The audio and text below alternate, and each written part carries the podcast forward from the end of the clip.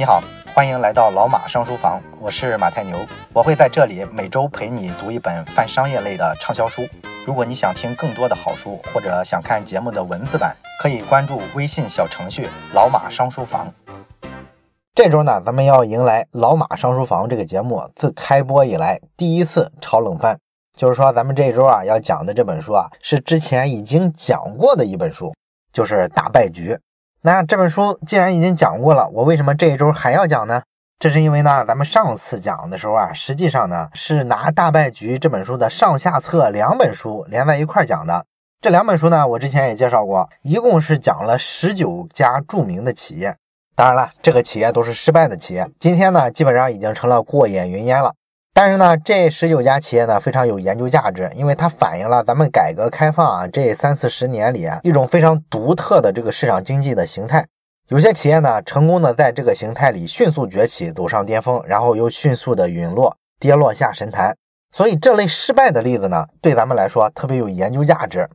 所以呢，上一回的时候，我在这19家著名的失败的企业里选了3个。但是上回讲完了之后吧，一直到现在啊，中间断断续续的好多朋友啊一直在给我反馈说，你这个大败局就不能多讲几期吗？甚至呢，咱们的这个付费用户群啊，这个微信群里面好多朋友还开始搞这个投票啊，说要求把这个大败局啊再翻讲几期。所以咱们这周呢，把这个大败局这系列的两本书再给它续上几期。那么今天的这一期呢，咱们讲的这家企业呢，是我老家山东的一家企业，是一家酒厂，叫做秦池，在山东潍坊的临朐县。那这家企业呢，其实是一个出身非常卑微的企业，带领这家企业走向巅峰的掌门人叫做姬长孔。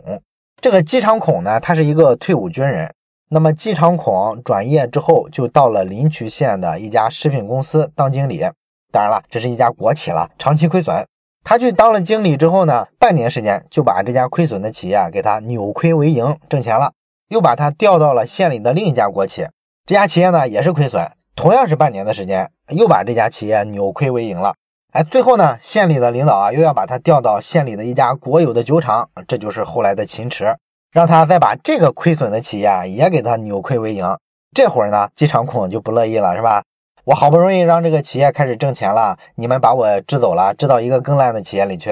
然后那家已经挣钱的企业又给了什么领导的外甥小舅子，让他们去管着，你凭什么欺负我这老实人？所以呢，他不想干这个酒厂。后来呢，据说是这个临朐县的县长啊，去他家三顾茅庐啊，才把他请出来。姬长孔这个人呢，咱们说了，他是一个军人出身嘛，部队出身的人，他都是天性要服从组织的安排的。所以说呢，虽然他不乐意啊，但是还是接受了组织的安排，当了这个秦池的厂长。那么秦池啊，当时情况非常糟糕了，一年的销售额啊不到2000万，但是呢有500个员工，所以他不太可能不亏损。那这个烂摊子姬长孔要怎么把它搞活呢？当时的时间呢，大概是1993年。那么1993年的前后，山东呢有一个著名的白酒的品牌叫做孔府家酒，这个酒呢在这个广告战略上啊非常成功，迅速打开了全国市场。这个呢大概是山东走出去的第一个全国性的品牌。他们当时这个营销呢做得非常好。90年代初的时候，有一部非常热播的电视剧，名字呢叫做《北京人在纽约》。所以当时呢，这个酒啊就直接邀请了主演之一的王姬做我们的这个形象代言人。然后呢，孔府家酒还有一句特别经典的广告语，叫做孔府家酒让人想家。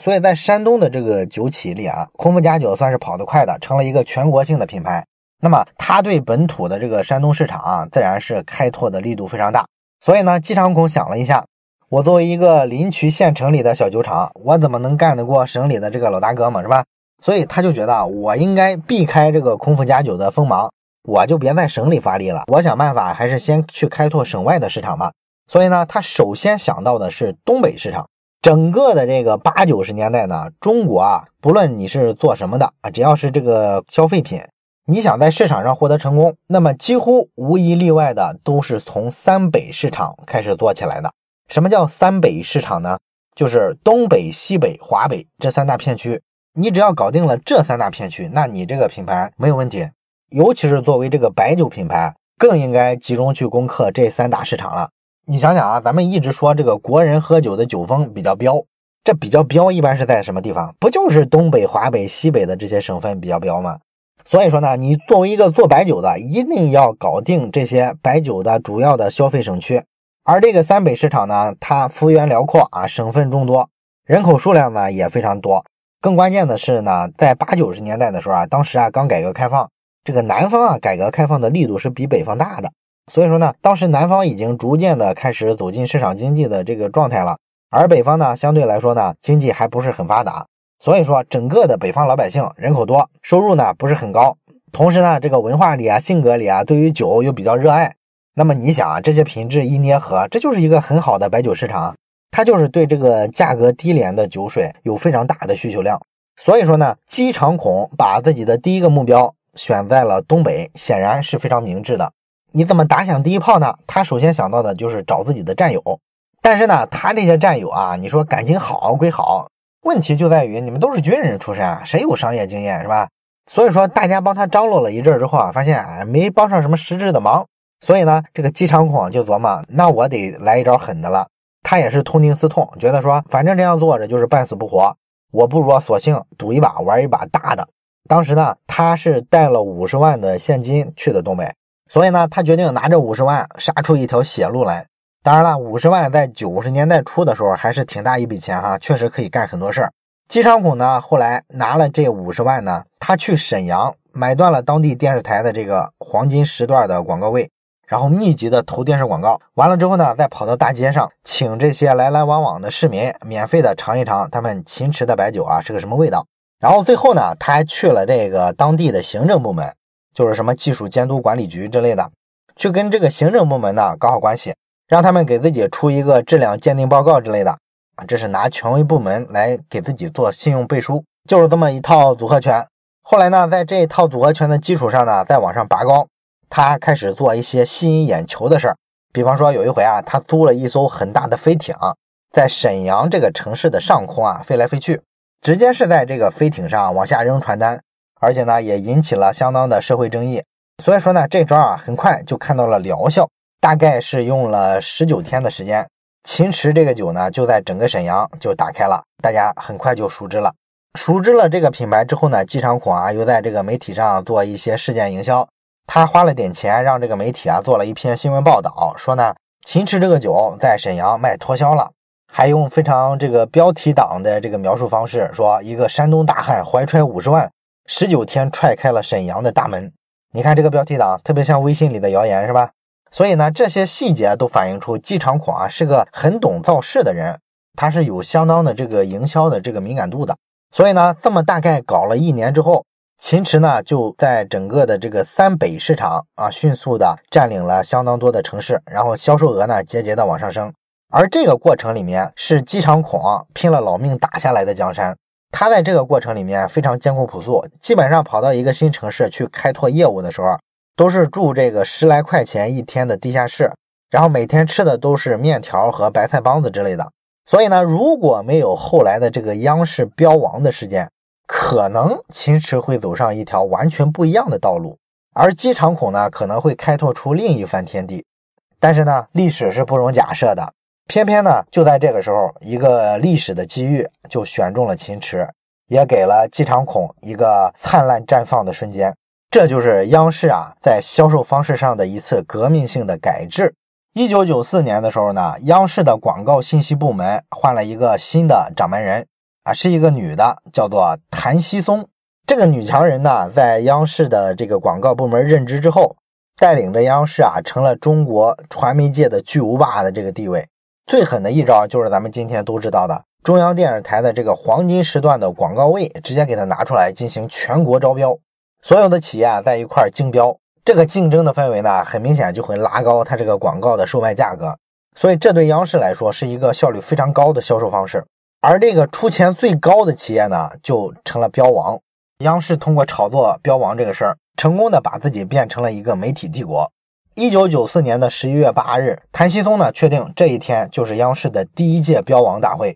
他给全国各地的很多大企业都发了这个邀请函，来了好几十家企业。这其中呢，大家期望最高的，认为标王最可能产生的是2家企业。一家企业呢，就是咱们前面讲的山东的这个白酒企业的龙头企业孔府家酒，另外一家企业呢，就是一家保健品企业，广东的太阳神口服液。结果啊，让人意外的是什么呢？最终呢，这个标王啊，居然被山东的另一家白酒企业叫做孔府宴酒，以3079万的价格把这个标王摘走了。哎，这个叫孔府宴酒的这个小品牌呢，之前呢全国人民都没听过。然后这个3000多万的价格呢，也创了当时的一个天文数字的这么一个广告费的水平。据说呢，这个3000多万的这个广告费的价格啊，占整个孔府宴酒的利税额的1/3。这就能看出来呢，这个标王实际上是需要拿重金去砸的，而且是一场豪赌。这家孔府宴酒呢，毕竟是一个从来没被听说过的品牌，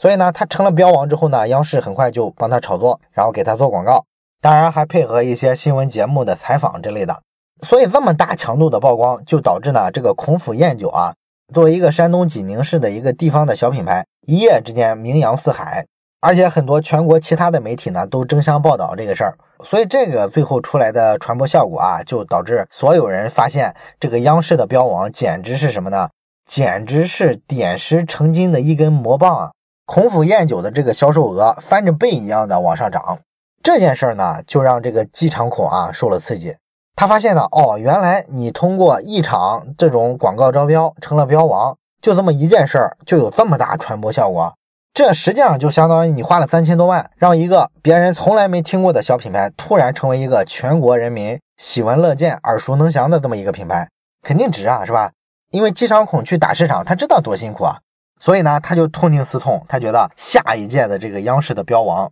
我要豪赌一把，不就3000多万吗？这个事儿绝对值啊！所以说，在1995年11月8日，第二届标王大会，姬长孔呢怀揣着3000万现金。这个几乎是把秦池酒厂一年的全部利润都拿出来了，但是呢，他没想到的是啊，这个3000万的这个水平啊，基本上在所有来投标的企业里属于一个中档水平，想成为标王啊，怎么着都得翻一倍。所以呢，他连夜联系了临朐县的这个县政府啊，因为他是国有企业嘛，当时的这个政企还不是很分离，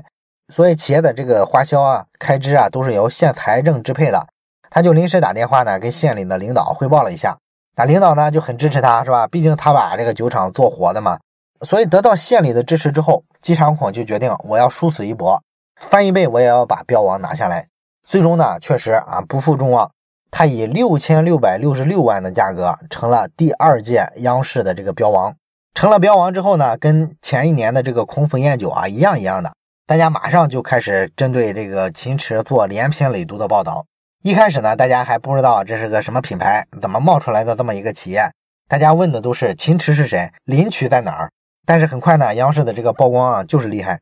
1996年秦池对外通报的销售数据，当年实现了销售收入 9.5 个亿。当然了，成了标王之后呢，对于秦池来说呢，他觉得为了配得上这个标王这个非常荣耀的身份，你必须得注重企业的品牌形象之类的了。所以呢，他就干了几件事儿。一件事呢，就是请了好多所谓的这个策划大师啊、点子大王啊，帮企业做一些策划。所以呢，就有好多这种策划大师啊跑出来给他出主意，尤其是对他们这个电视广告的风格啊提了很多指导。所以1996年的时候啊，秦池的这个广告风格呢发生了巨大的变化。当时策划大师们啊给秦池确定的这个做企业形象宣传的主题叫做“永远的秦池，永远的绿色”。哎，这是他们成名之后做的一件事儿。后来呢，还做了另一件事儿，就是你作为一家标王企业嘛，那么全国所有人都很看重你的这个企业形象，所以说呢，这时候要包装。于是呢，他们就去买了几辆奔驰轿车，然后呢，花了几千万来改造办公大厦。当时呢，姬长孔是怎么评价自己成为央视的标王这事儿呢？他在1995年的时候说呢，我们现在投给央视的广告，相当于呢，每天给中央电视台开进一辆桑塔纳去。然后我们开出来的是一辆豪华奥迪。然后1996年的时候呢，姬长孔啊又说了一句话，他说呢，我们今年呢每天要开进央视一辆豪华奔驰，争取呢能够开出来一辆加长林肯。哎，他这两句话到现在都广为流传，成了江湖上的绝唱了。那么你说他在1996年之后有没有从央视再开出过加长林肯呢？答案当然是没有了，他要是有就不会出现在《大败局》这本书里了，是吧？时间到了1996年的11月8号啊，央视的第三届标王大会要开始了。那作为上一届的标王，自然来说呢，姬长孔是央视领导座上的贵宾。央视的这个招标呢，一年比一年做得好。因为实际上招标之后真正的赢家只有央视一家，所有的标王企业后来混的都不大行。第一年央视招标的时候啊，一共有93家企业来竞标，第二年的时候呢涨到了134家，第三年的这会儿呢已经到了198家，而且更关键的是标王啊中标的这个价格三年之间呢涨了9倍，所以说啊央视才是幕后的大 boss， 真正的赢家。那么1996年的这个标王之战呢，上来呢就是广东一个做 VCD 的品牌叫做爱多 VCD， 这个爱多呢上来一口气就把价格喊到了8200万，所以大伙儿一看就知道今年的这个起点啊要比上一年高多了。结果呢没想到这8200万没热乎2分钟，突然江苏的春兰空调爆出了 1.68 亿的报价，然后几分钟之后广东的乐百氏报了 1.99 亿，现场是掌声雷动。结果掌声刚结束，山东又一家白酒企业冲出来了，叫金贵酒厂，开口就喊了2亿的报价，把在座的所有人都惊着了。但是这个2亿啊刚喊出来，马上又一家山东的白酒企业叫齐民思喊了一个 2.19 亿的报价，那对手已经喊到 2.19 亿了，那秦池如果还想拿标王就只能再往上喊，是不是？结果呢没想到啊这个机场孔啊大喊一声 3.212118 亿，把在座的所有人都惊住了，他直接在对手的报价上加了1亿。后来有人就问他说，你这个数字这一长串这是怎么算出来的，怎么弄了这么个报价？季长孔呢说，这是我的手机号码。那你说为啥他要比这个第二名多喊出1亿来吗？他觉得这个标王的价值真这么大吗？当然不是了，因为你实际上算一算的话，这3个多亿啊秦池是拿不出来的。但是呢他没有别的选择，这时候已经无路可走了。因为标王这个事儿实际上就是一个骑虎难下的事儿，你上一年中了标成了标王，那么下一年如果你不中标的话，我告诉你，你的销售量就会直线下跌，是断崖式的。这个有前车之鉴。央视的第一个标王孔府宴酒拿了标王之后啊，销量一年内翻了5倍，但是第二年因为秦池取代了他成了新的标王，所以他这个销售额哗就掉下来了。这个孔府宴酒后来就在全国视野内销声匿迹了。所以秦池正是看到了这一点，他咬着牙也要继续拿到下一年的标王。但问题是你这个 3.2 亿你怎么凑出来呢？咱们刚才讲了，秦池虽然从上一年标王身上挣了好多钱，但是他也没有这么多的净利润啊，他也拿不出3亿来。所以好多记者呢一直去问季长孔，季长孔呢就反复的解释，我怎么辗转腾挪啊，内部要怎么节约成本，省出多少千万，完了之后我这个利润啊一分不留，全部投成广告，然后再怎么辗转腾挪，一直在给大家解释。但是呢不管他怎么解释，其实都挺难让人信服的。因为你怎么看他这个算法，你都觉得那秦池的日子不是过得非常紧巴。所以所有人啊都是将信将疑的看他怎么出这个钱。而且说来，所有人啊还没等来这个钱最终出来结果是能出不能出的时候，秦池就出了事儿。首先说来呢，有一个外部的危机，就是1995年的时候，中国的这个白酒产量达到了当时创纪录的790万吨，790万吨的白酒啊消耗了2100万吨的粮食。所以呢国家有些部门啊就觉得，你这个老百姓消费这么多白酒，这个有点太浪费是吧，而且喝酒多了对社会风气又没什么好处，所以说呢就开始出手做一些限制。同时呢对白酒企业的这个电视广告啊也做了很多限制。那么按照季长孔得到的这个内部消息，他知道国家有关部门啊给这个央视做白酒的这个广告砍了好多，所以呢即便说央视把8个频道的所有广告资源都给秦池啊，一年消耗的广告费也就是2个亿。所以这就是说这个标王啊能够获得的广告资源啊并没有特别多，这是一个外部风险。当然了，季长孔也从这个外部资源里啊读出了一个不一样的意思，他就是觉得呢，反正你要是把所有广告都给我也不过2个亿，所以我判断呢，既然国家一限制这个广告的流量之后，所以我最终肯定是不可能在电视台上投这么多广告的，这个钱消耗不干净的话，我就不用真的付3个多亿，所以我只是喊了一个口号，传播了我自己的品牌，最终呢我还不用花这么多钱，所以他才敢在这个招标的时候大喊一嗓子啊，那么潇洒的直接加1亿。这背后呢都是有这个传播营销上的考量的。这个呢虽然是个坏事，但是季长孔呢从里边钻了一个空子。那么后来的这个秦池他是怎么彻底垮掉的呢？很多人呢都知道，秦池除了说当标王把自己的现金流搞得非常紧张之外，还有一个重要的原因就是他死在这个白酒勾兑这件事上，但是呢，实际上他确切的来说是死在报道白酒勾兑的这个新闻里面，而不是死在白酒勾兑上。这话呢，得从1997年的年初说起。当时呢，有几个经济参考报的记者啊，不知道从哪儿得了一个线索，写了一个系列的新闻报道，关于什么事呢？就是秦池作为一个地方的小的白酒企业，拿下标王之后啊，自己对外声称我下一年销售额要到15个亿，那记者们就有一个疑问了，是吧？这么小一个酒厂，你怎么支撑得起15亿销售额的白酒呢？你从哪儿生产呢？所以呢，他们就顺着这个线索一路的查，从北京跑到了山东的临朐县，然后呢，问了当地的好多小酒厂，发现呢，好多当地的小酒厂生产出一些散酒来，直接把它卖给秦池。完了呢，记者们还发现很多四川贩运过来的散酒，然后运到山东，秦池买了很多。这些买过来的这些酒呢，最终都重新的装瓶，然后贴上秦池的这个酒的商标。所以说呢，这些经济参考报的记者呢，就发了一系列的报道来揭露这个事儿。然后他们很质疑，说你从外地都是买了这么多散酒，你这不是假冒伪劣吗？你这是骗人啊！然后还有一个问题是全国人民关注的焦点，就是关于这个白酒的勾兑问题。记者们调查发现呢，秦池啊是把这个食用酒精直接给它勾兑一下变成酒，然后直接出售的，而不是咱们常规理解的那种拿粮食然后发酵然后蒸馏出酒来，不是那个传统的工艺。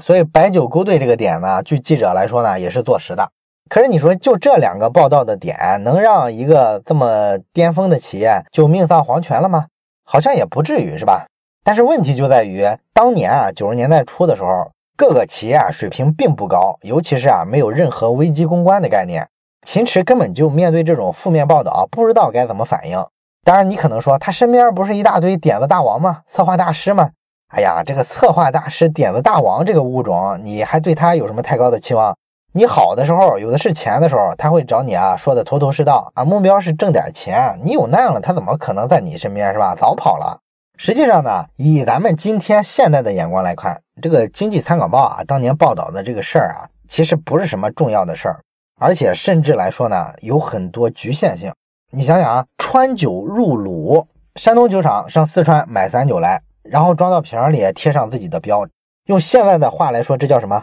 这不就叫贴牌生产吗？现在的好多酒其实都是这么生产的。你看看这个年轻人比较喜欢的那个白酒品牌江小白，他就是自己去做这个互联网端的这个用户维护啊，这个传播营销啊，曝光啊，这些东西把品牌做出来。而生产环节你找个酒厂他就能给你代工生产了。中国从来不缺制造能力啊，咱们今天都能接受这个贴牌生产外包生产的这种概念，咱们都知道核心的资产只要品牌是自己的就行了。但是90年代初的时候，确实大众不理解这个概念，大家就觉得这叫以次充好，这叫假冒伪劣。但是实际上呢，山东的酒厂买四川的这个散酒来贴牌生产这个事儿，不是说在90年代秦池的时候才出现，其实山东在那会儿的时候啊，已经这么干了几十年了。因为山东的这个白酒的产量一直干不过四川，但是呢，山东人又能喝白酒，所以说一直以来都是本地的酒厂满足不了本地的这个需求，都是去四川运过来补充在本地市场里，一直是这样。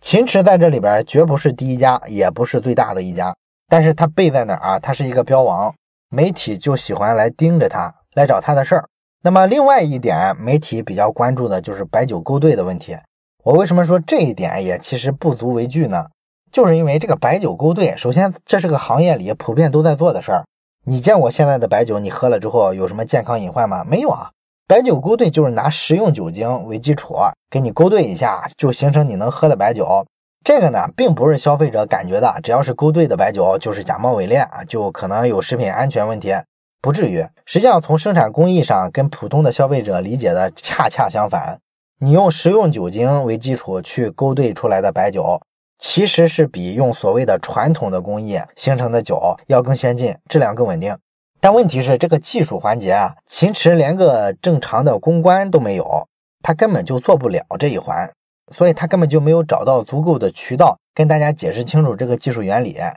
就一直非常被动的被这个经济参考报给他越描越黑。当然了，你说这个经济参考报他在这件事里有利益关系吗？他是不是拿了秦池的竞争对手的钱去故意抹黑秦池呢？这个呢，当然咱没有证据哈。不过呢，我看吴晓波在这个《大败局》这本书里啊，写了几个小道消息，这个可能能反映他的一个看法。这几个小道消息呢，就是说，据传说，经济参考报的记者啊，在把这个稿子发布出来之前，把这个写好的稿件呢，发了一份传真给到秦池，然后秦池的人看了之后呢，一看都是负面的报道，就派人啊去北京公关啊，说呢愿意给他们报社几百万，让他们别发这个报道，手下留情。但是不知道什么原因，反正没有谈拢。一般报社这时候说的原因都是什么新闻独立啊，我们要追求客观正义啊，等等等等。但是背后是不是交易没谈妥，咱们就不清楚了。在媒体行业啊，常用这种所谓的让别人审稿子的这种伎俩啊，其实就是敲诈。所以如果情况属实的话，也没啥奇怪的。然后呢，当初在秦池成为标王这件事儿背后获利的所有那些人，这时候都跳出来了，跳出来站在秦池的对面，开始扮演各种什么反思者呀、批判者的角色。比方说央视的那个广告部的那个领导谭希松，这女的呢会在媒体面前大谈特谈，都是说秦池啊有一大堆问题，而且有些问题呢单看表面看不出来，它实际上是内在的问题。